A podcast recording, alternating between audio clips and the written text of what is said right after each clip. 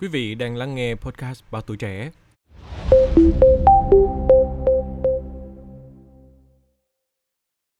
Thưa quý vị thính giả, thời gian gần đây có nhiều nạn nhân ở thành phố Hồ Chí Minh bị dẫn dụ cài app chứa mã độc thông qua các trang mạng nhái cơ quan nhà nước có đuôi gov.vn hoặc .com.vn. Sau khi khống chế điện thoại nạn nhân, Ngoài lấy tiền trong tài khoản ngân hàng, các đối tượng còn tìm cách khai thác các thông tin trong danh bạ, thư viện ảnh, video clip riêng tư để tìm cách đe dọa hoặc tiếp tục dẫn dụ các nạn nhân khác là người quen trong danh bạ.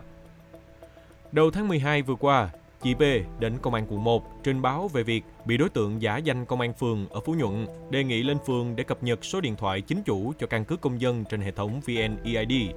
Chị được hướng dẫn link gdla.gov.vn để tải app. Nghĩ rằng địa chỉ có đuôi .gov.vn là của cơ quan nhà nước nên chị B đã tải app rồi bị cài mã độc qua app và tự động chuyển khoản mất 39 triệu đồng.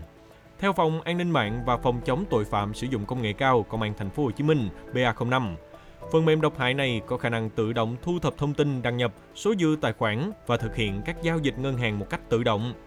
Ngoài ra, nó cho phép bỏ qua xác thực hai yếu tố, cho phép thực hiện thanh toán từ một thiết bị hợp pháp. Điều này có thể dẫn đến việc tội phạm mạng lấy cắp tiền một cách dễ dàng từ các điện thoại.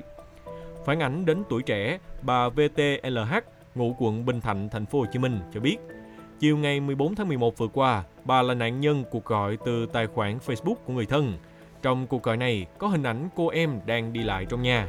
Tuy nhiên tôi không nghe được âm thanh từ phía cô em Tôi có nhắn lại, cô gọi à. Sau đó tôi nhận được tin nhắn trả lời. Tài khoản bác hát còn 30 triệu không? Em mượn có tí việc được không? Lát 3 giờ em gửi lại. Bên kia nhắn số tài khoản giống hệt tên của cô ấy. Tôi chuyển 10 triệu đồng vì tài khoản đang còn hơn 10 triệu. Chuyển tiền xong, gọi vào số điện thoại di động của cô em, bà Hát mới biết đã sập bẫy lừa đảo qua mạng. Cùng một kịch bản trên, cùng liên quan vụ này, có thêm hai người khác.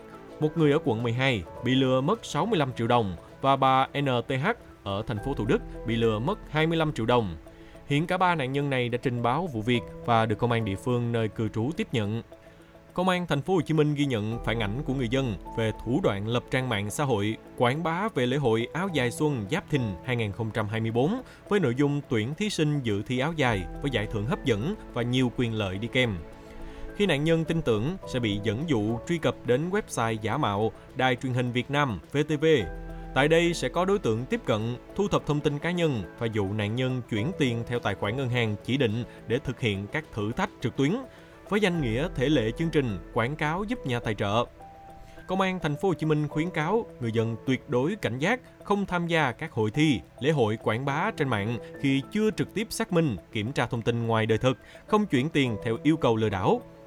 Phòng BA05 cũng khuyến cáo người dân tuyệt đối không cài các ứng dụng từ các trang web, cổng thông tin bên ngoài mà chỉ nên cài trên kho ứng dụng CH Play, Apple Store, bật chức năng Google Play Protect giúp quét và phát hiện các ứng dụng độc hại hiện có hoặc các ứng dụng mới đang có ý định cài đặt, thường xuyên nâng cấp hệ điều hành điện thoại và sử dụng phần mềm diệt virus có bản quyền.